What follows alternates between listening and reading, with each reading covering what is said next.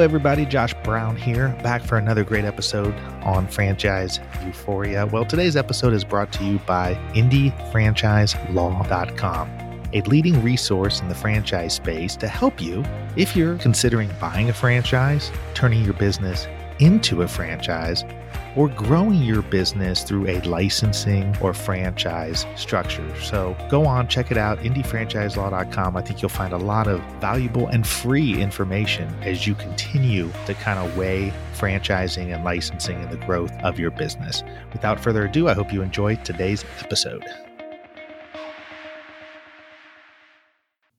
On today's episode of Franchise Euphoria, I've got Shirin Kanji, who's responsible for overseeing all of Impact Properties investment related activities and directly oversees the newly formed retail division, which includes 75 rent a center franchised locations and two CarStar franchise locations. Mr. Kanji holds a BS in finance and political science from NYU Stern School of Business and an MS in real estate finance and development from NYU Real Estate Institute. He's a member of YPO Florida chapter, part of the NYU Alumni Advisory Board for the West Coast of Florida chapter, and the NYU Alumni Mentor Network. I hope you enjoy this interview uh, with Shirin. It's a fascinating dive into just how he and his company, the Impact Properties, decided to invest in a large amount of franchise locations, how they make those decisions, and how they make the decisions going forward. So, without further ado, hope you enjoy this interview. Hello, Shirin. Welcome to Franchise Euphoria. How you doing? Good. Thank you for having me, Josh. Well, thanks for thanks for coming on the show. Obviously, your involvement with um, different franchise systems and uh, impact properties is something that that'll be of interest to uh, is interesting to me and also to my audience. Tell us a little bit about you and sort of your your background. Sure thing. And the story of Impact Properties really starts as a story of our of my family and my father, uh, who emigrated to this country back in 1979, 1980, and it was a true vintage American dream type story. Uh, he came over here uh, with my mom and my grandparents and a few other of our uh, close relatives, um, with really nothing, nothing in their pocket, no real formal training. Um, they had run a very simple uh, kind of bar business back in the UK where, where they had lived together for a while.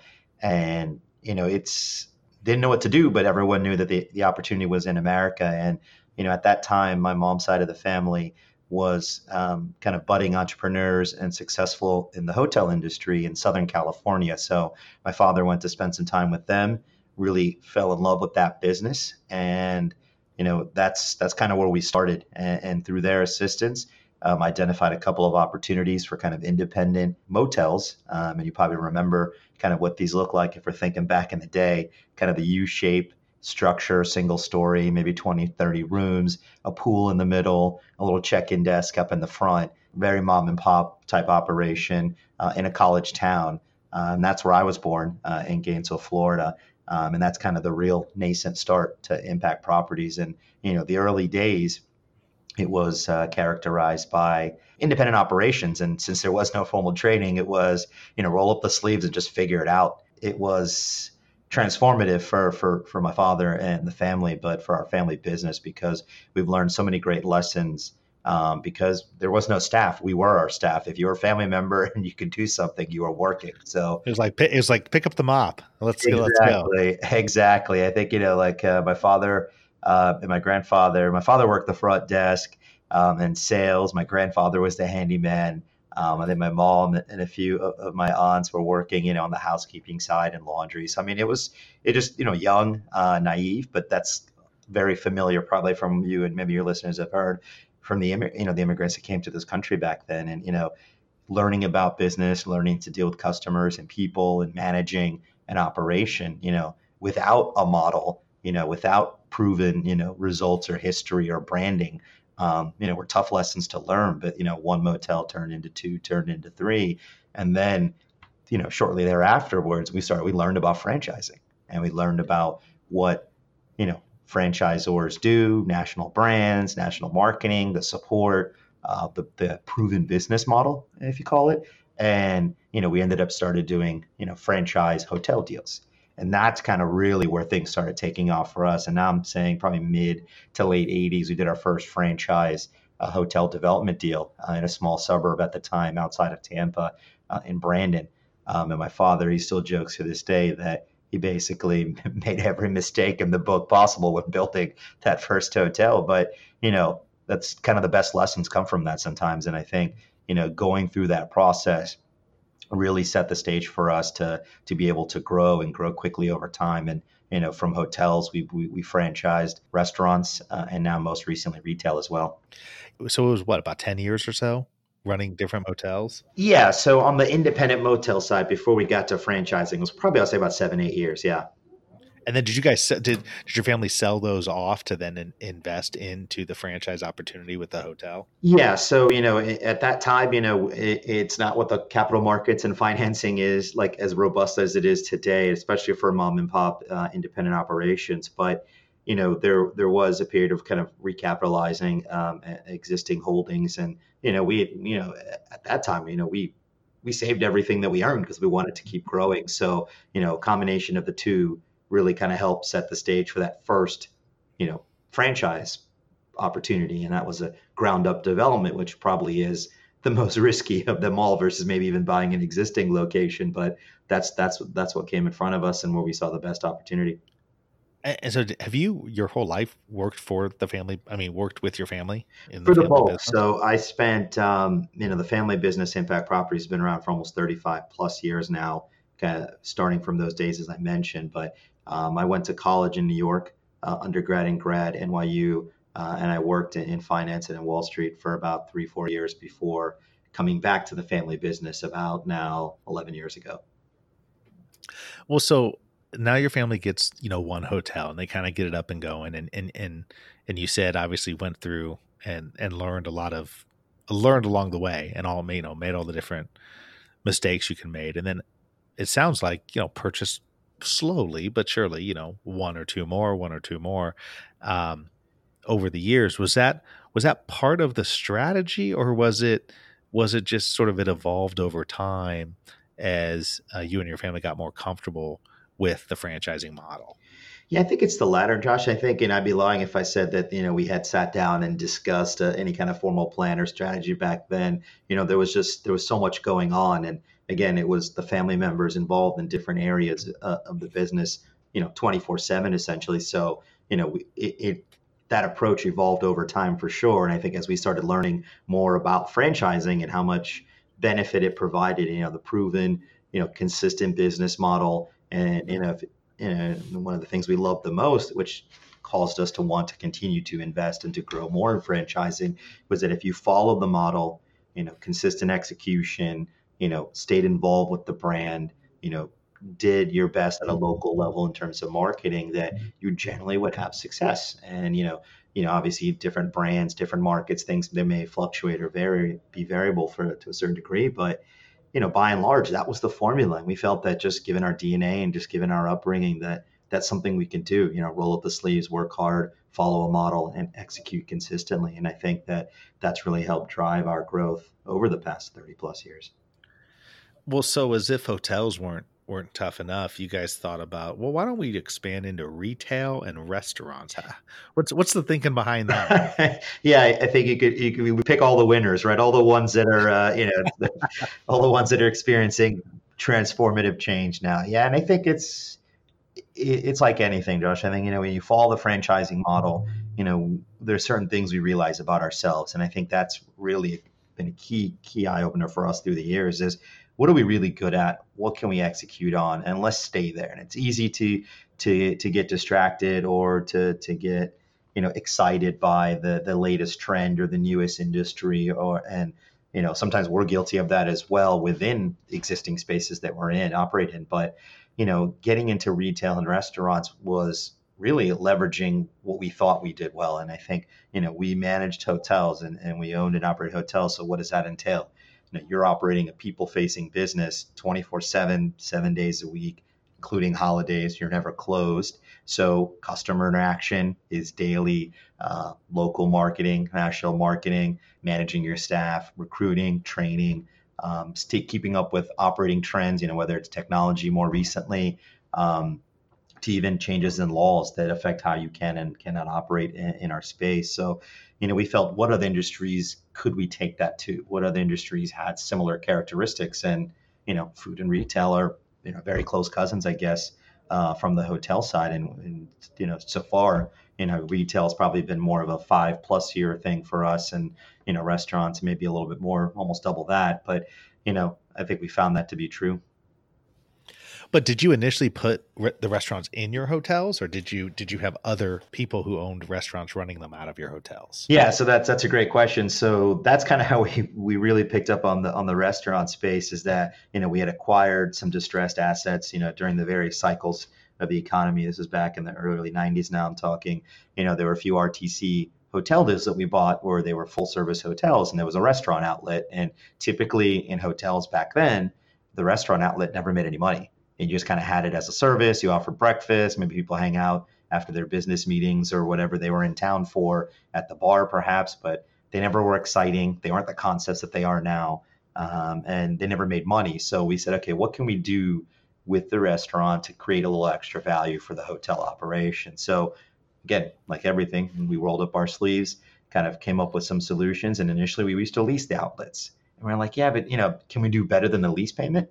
And then that's when kind of some of the magic started happening for us, at least in that space, is that we started it started clicking a little bit better after we kind of saw some good operators that at least from us, you know, kind of what they did, and you know, when those opportunity presented itself again, in some cases, we took that on ourselves, and we've done well with it since then. How do you identify a great? You know, you can identify sectors, and you can identify, you know, hey, we want to, we want to get into retail, but you know, that's a big, wide deep ocean of opportunities. and how do you discern one opportunity from the next and really decide that, hey, this is something we want to jump into for the long term? Yeah, that's that's it's great you mentioned that, Josh, because it, it's hard. And I guess the, the, the initial thought that comes to mind is it's hard because there's a lot of new things out there today, a lot of new brands, a lot of new segments, a lot of things that, that normally would not have even been possible five or ten years ago. So it's easy to to go to the shows, you know, the you know the multi-unit conference, the franchise finance, the restaurant finance development conference, all the big shows every year, you know, the IFC shows, things like that. There's always new brand, there's always new opportunities and you know, we used to, you know, go from aisle to aisle, me and my father through each of the rows and try to talk to as many brands and take all the information and follow up. And back then, that was a way we would grow is, you know, we'd have to be the ones to develop a new concept, an emerging concept, and grow with that brand. But then, you know, we learned a lot from some of the really sharp multi-unit operators in the space that you know you can also grow, um, you know, through acquisition, and you can buy existing stores. And you know, we started reconciling, you know, capital allocation and spend, time, you know, um, and, and overall success and return for you know developing versus acquiring or doing a combination of both within a brand. And you know, it's there that ocean is pretty deep, Josh. But for us, it ultimately boils down to the unit economics, and you know, we've learned that even you know whether you have an emerging brand or a mature brand, you know, it's nice that there's a few corporate stores or maybe a few initial opening stores that have big volumes or great margins or fast growth, but you know, we've learned and sometimes a tough lesson that not all business models are created equal, and those unit economics really have to make sense and it has to be scalable. And then, you know, whether it works well in one town because the guy who created the concept was from that town and he created that bar, that restaurant, that retail shop, whatever it may be. But then by the time they got to unit 20, 50, or 100, you know, you were seeing some dilution. And that naturally happens from the initial stores in the hometown where the brand recognition is there to by the time you get to, you know, larger unit size, which, you know, you, it's not unexpected, but it makes it more impressive what some of the large brands have been able to do when they get that critical mass and then you get that consistency in those unit economics. That's something we can invest in, and that's something that we can get excited about, um, you know, investing as part of our growth strategy. Yeah, but the hard part is though is you know you never get to you know anybody who's gone through this exercise. I've certainly gone through it. I know you have, and perhaps people who are listening is that you know I'm not sure people have a realistic sense of the fact that you're never going to feel great about what you're doing at the outset. In other words, what I mean is you you you need to do the due diligence, you need to run through the unit economics, but there's not a magic uh, there's not a magic pill. There's not some sort of magic potion because at the end of the day, you know, when you're running unit economics, especially if you're talking about a brand that's maybe new and emerging, and now you're factoring this out. I mean, there's all sorts of X factors and question marks and things that that can happen. I mean, what really at the end of the day for you guys makes you feel comfortable about your decision? I mean, is there is there one or two things that are part of looking at the unit economics that that allow you to go, okay, this is something, this is a risk tolerance that we're okay with? Yeah, that's a great question, Justin. You're exactly right. I mean, there there's a lot of factors that you don't control, and you know, you go through those the FDD, and you get to to that nice chart in the back that everyone wants to go to to look at the numbers and how the stores and the system performs. And there's there's great data in there. Sometimes there's probably too much, uh, if I'm being honest. And, and and I think you hit upon it exactly. Is that in not all situations are you going to be able to, to to experience the comfort level to say, hey, this is going to work, guaranteed. You know, some of the, some of the, some of the things we've worked on, we thought were going to be slam dunks, and they weren't. And the ones that we weren't so sure about have worked out the best, right? And I think it goes back to you know, you can't control everything. I mean, obviously, you got to do due diligence, you got to underwrite the deal, and you know, ask the right questions, and you know, get hopefully get good answers from the franchisor. But ultimately, what helps us kind of pull the trigger and, and say, hey, we're going to go to that next step, or um, you know, this is a pass or a no pass. Is you know, obviously we take a look at unit economics as I mentioned, but then you kind of look at that with the cost uh, of developing um, that space. Take a look at the competition within there. You know, there's certain segments where there's a lot of great brands, but there's also 20 of them, right? So you know, your success or ultimate success is going to be a little maybe more more challenged if you're in a different market or up against folks that you know in other competing brands have already built out the territories you're interested in. So we try to balance between the unit economics, the competitive landscape within that segment, and in the markets that we want to be in, um, and, and, and kind of take a look at it holistically. But you're right, it, it, there's not an exact science. There's nothing that says, yeah, check checks all the boxes, let's go. It's I think for every franchisee, it's a unique process, and some, you know, maybe more numbers focused, some maybe more gut feel, some maybe a combination. But the key, I think, I would say, is that you kind of have to find where your comfort level, and I think a lot of that comes with experience. Because I think when you're a young franchisee, you look at any concept like, oh, I, I can do X dollars in revenue, and here's the EBITDA margin, and you tend to think more things are possible. And I guess over time, we've been around for 35 years, and sometimes we get a little more skeptical at the outset now than maybe we used to. But we would have missed out on some great opportunities and brands if we weren't a little naive, I guess, in the beginning. And now I feel like sometimes we may be a little paralysis by analysis. We may dig in almost too deep sometimes and cause us to say no a lot more often. So well, I mean, it's the benefit and the curse of experience, right? I mean, so you're you can't forget bad experiences from the past, but at the same time, you don't want that to weigh too heavily on opportunities in the future. Exactly. Yeah. Well, tell me about some of the brands that you guys have invested in recently and that you're you're working with now. Yeah, so I know that we've done a couple exciting things uh, on the retail side, and you know, we started with uh, one of the ones we've scaled up actually quite successfully has been uh, Rent-A-Center. Uh, that is, uh, for those that may not be as familiar, um, it's a retail brand uh, in the rent to own uh, retail space, predominantly focused on furniture, appliances, durable goods, home goods, kind of uh, uh, larger ticket items. And, um, you know, it's one where we started with the brand acquiring existing corporate locations in, in kind of an initial test of a refranchising strategy back in 2015. The conversation, though, started in 2014.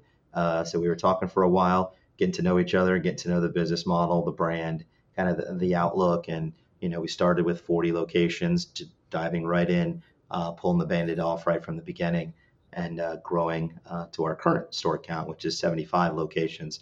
Uh, spread across the southeast, uh, across eight states. What about on the food side? On the food side, we have, um, you know, we we've kind of been in fortunate to be in some good brands that then for uh, a handful of reasons, um, you know, we may have uh, divested of over the last few years. But uh, one of the, the, exciting kind of newer food brands that we're in now is BurgerFi. Uh, we have three locations that we've developed uh, from the ground up here in the Tampa metro area.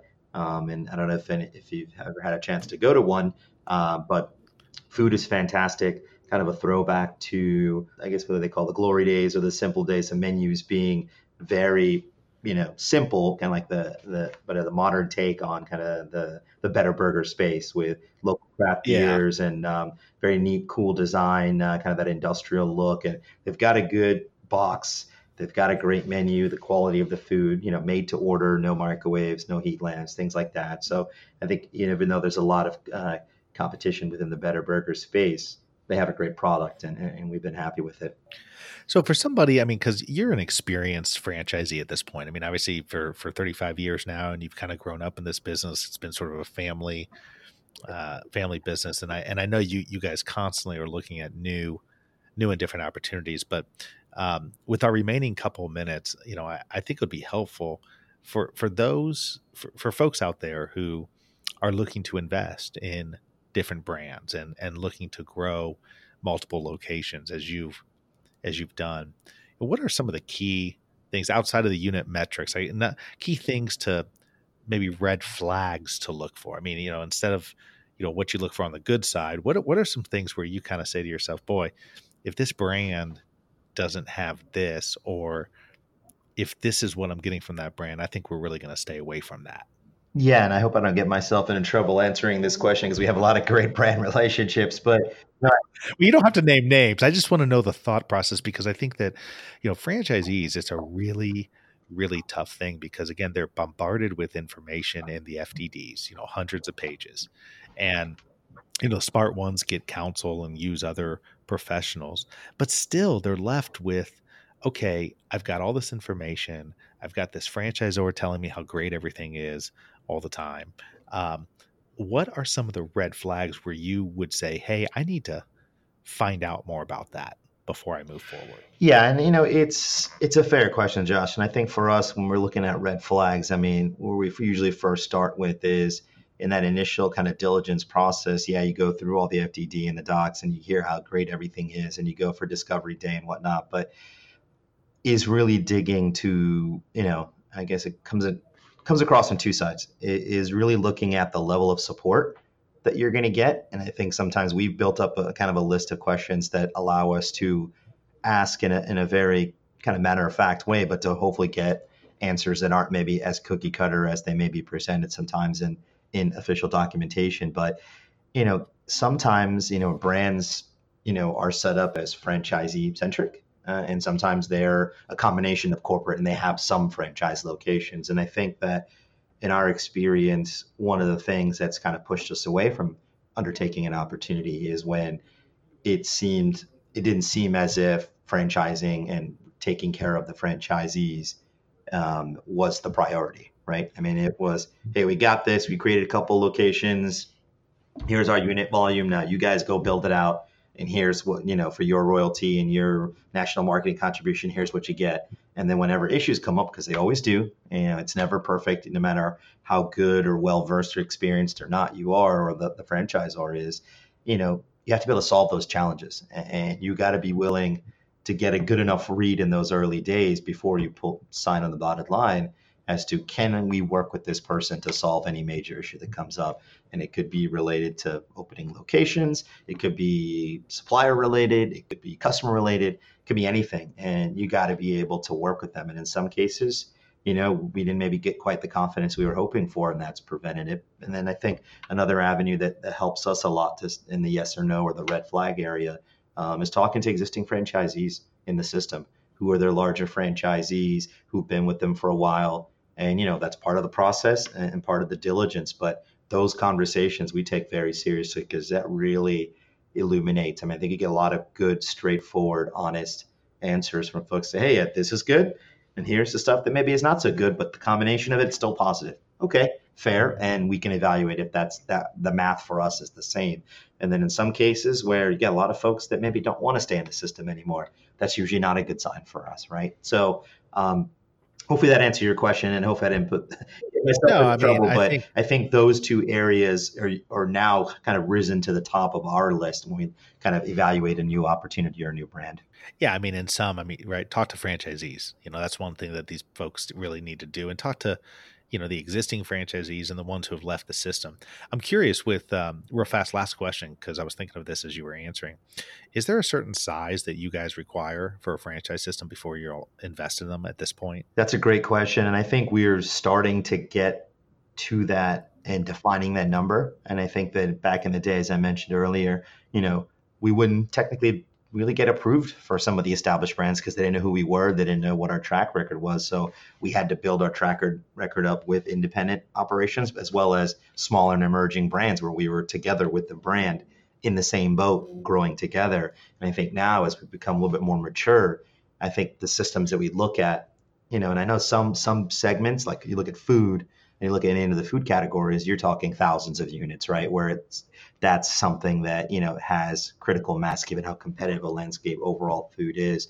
But if you look at retail, sometimes just having a few hundred could still be fine because um, you have a well-defined space and it's a concept that we're you know really only opening up maybe one or two stores in a market you can get a broader territory right so it's we we're now getting to a point i don't know if i have a great answer for you i think it's a great question but I think given now that we're more mature, we're tending to be a little choosier with maybe looking at skewing towards looking at some of the more mature brands based on the segment that they're in. Well, if you want to learn more about uh, Shirin's company, uh, impactproperties.com, uh, that's impact properties.com. You can learn more about um, uh, his business, his family's business, uh, you know, their investments and so forth. And, um, you know, Shirin, I really appreciate you coming on and, and sharing this. I, you know, sometimes I know it, it's hard to know what impacts other people, but I can tell you somebody with your experience level and varied experience level throughout the the franchise world, I think it's it's very very helpful just to hear how you process your investments, how you look at an investment, and how you decide, you know, which kind of franchise systems uh, to work with. So thank you for coming on and sharing that. Yeah, thank you for having me. Thank you so much for tuning in for another episode of Franchise Euphoria. If you enjoyed this episode or have enjoyed the podcast in general, I would really appreciate it if you could go to iTunes and leave me a rating and review. It really helps to get this podcast out to more and more people. So, the easy way to do it is go to iTunes and in the search box, put in Franchise Euphoria you will then see my cover art and you click on my smiling face that says Franchise Euphoria, and then click on the link that says Ratings and Reviews. It's that simple, but boy oh boy, does it mean the world to me when people leave ratings and reviews. And like I said, it really helps get the show out there. Once again, would love it if you would go to iTunes and leave a rating and review if you enjoyed this episode or other episodes of the show. And until the next time, happy franchising.